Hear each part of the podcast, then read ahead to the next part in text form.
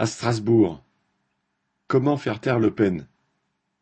Une réunion publique de lutte ouvrière s'est tenue samedi 29 mai à Strasbourg avec Nathalie Arthaud et la tête de liste régionale, Louise Fèvre, cheminote à Strasbourg. Beaucoup ont témoigné de ce qu'ils ont vécu lors de la crise sanitaire, de la façon dont les patrons l'ont utilisée pour aggraver la flexibilité à l'usine de boîtes de vitesse Punch des salaires composés de primes, non versées pendant le confinement et faisant perdre des centaines d'euros par mois à bien des travailleurs. De la façon dont les autorités ont voulu imposer leurs décisions à la population, par exemple avec des protocoles changeant d'un jour sur l'autre dans les écoles.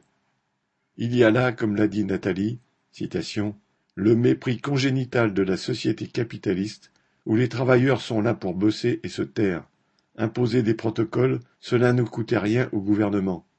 Mais dédoubler les classes, mettre des préfabriqués pour avoir des locaux, il en avait pourtant le temps depuis la première vague, mais il n'a rien fait. La gauche nous protégera-t-elle du pire? a demandé un participant.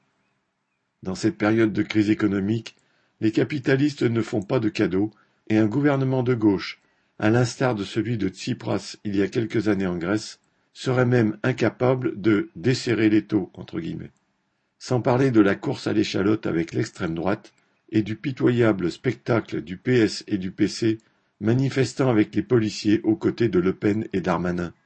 En revanche, a souligné un des présents, quand les travailleurs se battent, tant qu'on se défend, Le Pen on ne l'entend pas.